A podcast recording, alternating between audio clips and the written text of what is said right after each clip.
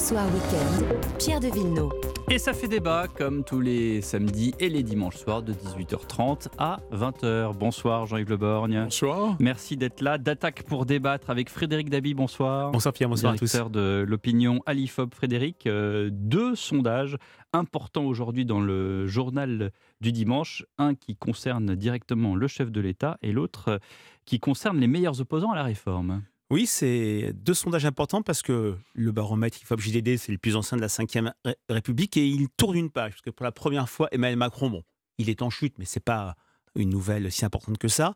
Mais il est pour la première fois à un niveau inférieur à ce qu'il avait avant le Covid. Mm. On sent que cette période d'immunité présidentielle, Covid, guerre en Ukraine où les Français faisaient, faisaient bloc, il y avait l'effet euh, fait drapeau est complètement fini. Et comme ses, comme ses prédécesseurs, comme le François Mitterrand au moment de la, euh, de- des mouvements contre, pour l'école libre, euh, pour l'école privée, comme Jacques Chirac en 95, comme Nicolas Sarkozy en 2010, il paye très fortement l'impopularité de la réforme des retraites. Il est structurellement Et la impopulaire. mobilisation dans la rue. Tout à fait. Mm. Et les mobilisations dans la rue. Et en, et, euh, en parallèle, on voulait voir avec nos amis du JDD à qui profitait euh, cette, euh, ce mouvement populaire contre la réforme des retraites, à qui profitait cette réforme très mal partie. hein. Le gouvernement, on- peut le dire maintenant, a perdu la bataille de l'opinion publique. hein, quand vous avez 72% de personnes défavorables à ce- à, à cette réforme, on pense Et pas ça que ne baisse pas. hein. ça ne baisse pas, ça continue même euh, à progresser. Qui tire les marrons du feu? Et il y a clairement deux gagnants.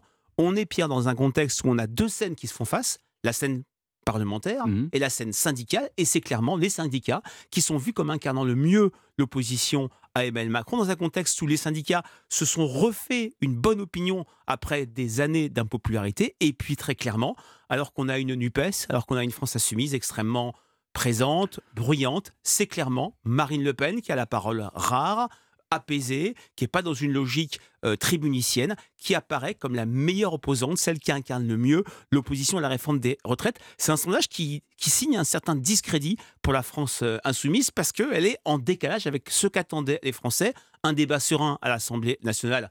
On ne va pas revenir sur ce qui s'est passé au cours des derniers jours, et un, un débat sur le fond de l'affaire, Mm. à savoir ce passage 62-64 ans, et nos auditeurs sa- savent que nous nous sommes arrêtés, que enfin, en fait l'Assemblée n'est pas allée au-delà du troisième article, et donc un, un débat escamoté. Cette euh, stratégie du blocage, euh, cette stratégie un peu euh, du gribouille et d'une certaine, d'une certaine, comment dire, d'une Un stratégie délitement. n'est pas saluée par les Français, au contraire. Donc on veut du calme, du sérieux et surtout Du- et pas du fond. et, su- voilà, et du fond et surtout pas des, des vociférations comme on a pu le voir. Jean-Yves Le Borgne.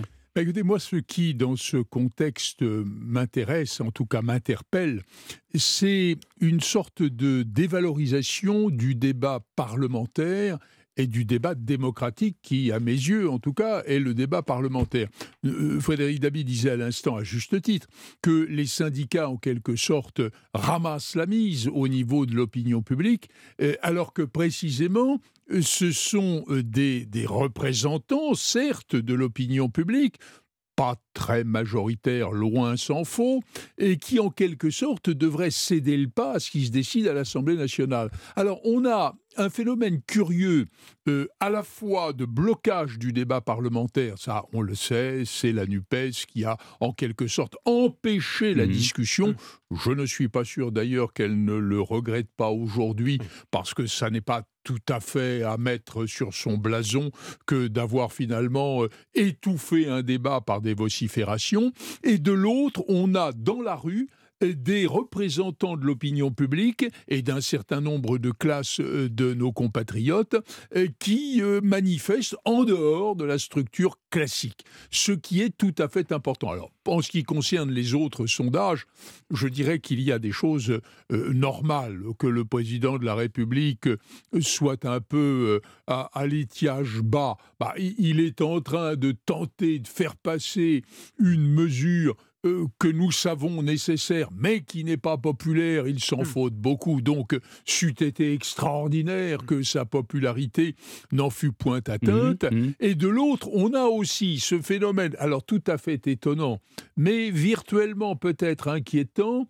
de Marine Le Pen, Mhm. qui finalement, dans cette discrétion qu'elle a adoptée, à la fois dans le débat des retraites, mais déjà depuis un certain temps dans le débat public général, mmh. eh ben, fait en sorte qu'elle euh, aussi euh, a un avantage sur le terrain des sondages. Un peu finalement comme si moins on en dit, moins on existe, moins on prend position, on est aimé. Oui, c'est comme ça dans les dîners aussi. Hein. Moins vous parlez et moins vous dites de conneries, plus on pense que vous êtes très intelligent et très sérieux. Autrement dit, une position un peu solide. C'est une scène dans, dans, Un cœur en hiver de Claude Sautet, à laquelle je fais, je fais référence. et Daniel Auteuil. Celui qui n'a pas d'idée est aimé par tout le monde. Non, c'est pas Michel Serrault, c'est André Dussolier. Et Monsieur, et monsieur Arnaud. exactement. Bon, allez. Non, alors, alors c'est très intéressant ce qu'a dit euh, Jean-Yves Le Borgne. Qu'est-ce qui se passe depuis maintenant 2017 on, est sorti de la bipolarisation gauche-droite et on est face à un pouvoir qui peut, d'une part, souvent, c'est ce que Emmanuel Macron a réussi pendant cinq ans, capitaliser sur la division des différentes oppositions, et même en étant minoritaire dans l'opinion publique, hein, je parlais de ce socle, ce glacis de popularité qui n'a pas bougé pendant deux ans, entre 2020 et 2022, Covid, Ukraine, jusqu'à l'élection présidentielle, et profiter de la division des, des oppositions.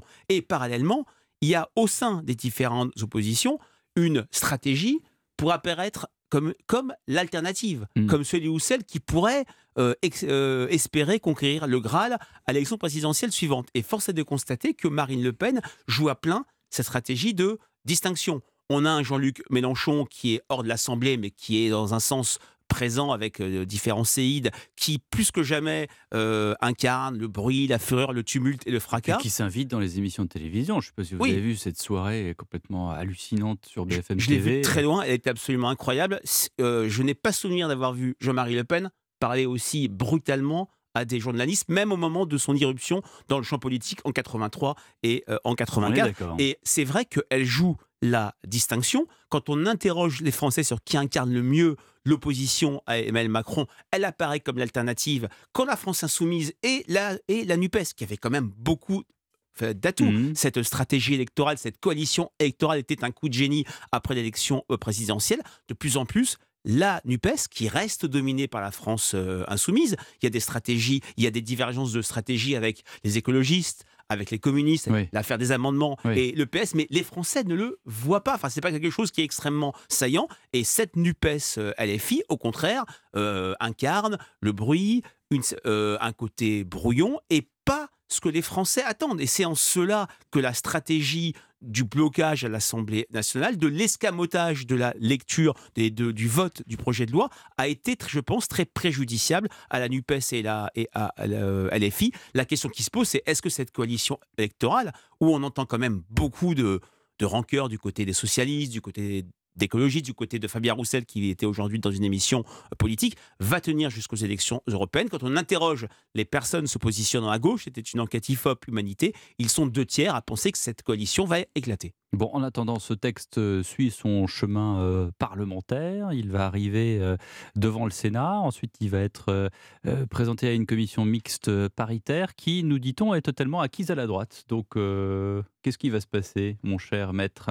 Écoutez, même si vous n'êtes pas prof de droit constitutionnel, mais bon. Oui, mais bon, il, est clair que euh, le débat devant l'Assemblée nationale a été escamoté, alors que courageusement la majorité présidentielle, qui, qui n'est pas majoritaire à l'Assemblée, prenait le risque d'un débat et qu'il eût été finalement intéressant de voir si se faisait un accord avec les LR, parce qu'on parle peu d'eux, mais enfin ils sont aussi au cœur de notre débat, euh, pour que ce texte soit voté. Et, et c'eût été d'autant plus intéressant que si on avait eu un texte voté en première lecture seulement, mais voté néanmoins par l'Assemblée nationale, les syndicats, par exemple, appelant à, paralyser la France, mhm. appelant à défiler dans les rues, eussent été dans, dans une situation un peu étrange, un peu franchement et officiellement antidémocratique, ce qui n'est pas encore le cas.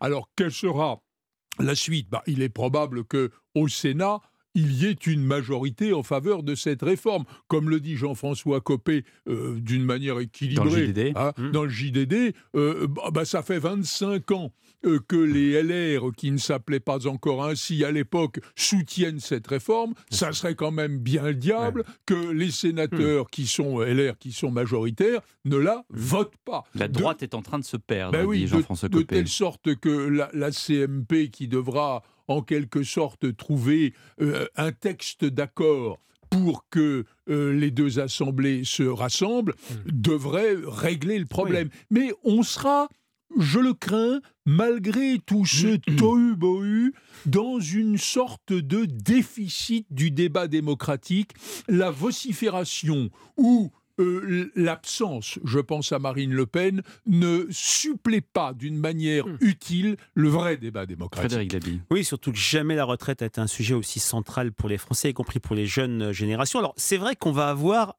les deux droites. On a vu celle de l'Assemblée nationale où il ne faut pas oublier que beaucoup de députés sont, sont de droite de LR, sont issus de sa conscription plutôt populaire, plutôt rurale. C'est pas la droite des notables qui euh, ce peuple de droite a élu très clairement des députés En Marche, des députés mmh. Renaissance. Mmh. En revanche, les sénateurs mmh. élus par des grands électeurs, c'est la droite classique qui, bien sûr, va être sur la cohérence dont Jean-Yves Le Borne vient de parler. C'est-à-dire, 80, ça a été vu comme une catastrophe, la retraite à 60 ans comme une erreur, et on, ils vont, ils ne pourront pas après avoir soutenu par exemple et Bruno Retailleau pendant la primaire, euh, ou euh, Éric Ciotti, euh, ou, Valérie ou Pécresse, ou Xavier Bertrand, et, Valérie Pécresse pendant la présidentielle, se déjuger par rapport à ça. Mais c'est vrai qu'on va avoir peut-être deux logiques, et ce n'est pas inédit que si la loi est votée, ça n'empêchera pas ce blocage du 7 mars. On se souvient du CPE, qui est le dernier grand mouvement social, j'ai envie de dire, classique qui a fait reculer euh, un euh, gouvernement. On avait deux histoires euh, parallèles, comme disait Marc Véraud, ou deux chemins parallèles. Le chemin de l'Assemblée nationale où le CPE avait été voté à toutes les étapes jusqu'à être voté définitivement, mais pas promulgué, on mmh. s'en souvient, par Jacques mmh. Chirac. Et mmh. une mobilisation anti-CPE qui montait crescendo dans la rue. Ce sont deux, deux légitimités différentes. À titre personnel, on, doit préférer la légitimité démocratique issue des urnes, mais celle de la rue n'est pas non plus à, euh, euh, à négliger quand on voit, euh, je dirais, à travers les enquêtes d'opinion, mmh. cette, ce rejet que je, vraiment massif de cette réforme, mmh. parce que mmh. moins que les 70% de personnes opposées, il y a quasiment 50% de personnes tout à fait opposées ou pas du tout favorables. Ceux-là ne bougeront plus. Oui, c'est un peu l'histoire de toutes les nouveautés contre lesquelles il y avait une majorité dans l'opinion publique. Je pense à la mmh. suppression de la peine de mort mmh. en 1981. Mmh. La majeure partie de l'opinion était contre. Je pense aussi, d'une manière plus, plus proche et plus parallèle de ce qui nous occupe aujourd'hui, je pense à la réforme des, des retraites que le président Sarkozy et Eric Woerth ont réalisée en 2010. Hum. Il y avait aussi un volant important d'opposition quand on est mais passé. L'opinion était plus favorable. Oui, mais de 60 à 62 ans. Hum. On n'a plus entendu parler de hum. rien après. Donc, je ne sais pas si l'opinion publique, qui, à mon avis, je, le crois depuis le départ, mais, mais c'est plus une intuition qu'une analyse, hein, est à la fois persuadée de la nécessité de réformer et totalement défavorable à l'idée que ça concerne les personnes qui vont devoir travailler pour un nombre important d'entre elles deux ans de plus. Je pense qu'il y a ce déchirement. Une fois la loi votée, qui n'est pas en soi ou qui hmm. ne sera peut-être pas en soi perçue comme une injustice parce qu'elle répond à une nécessité hmm. presque arithmétique, il n'est pas exclu hmm. qu'il n'y ait plus de protestation.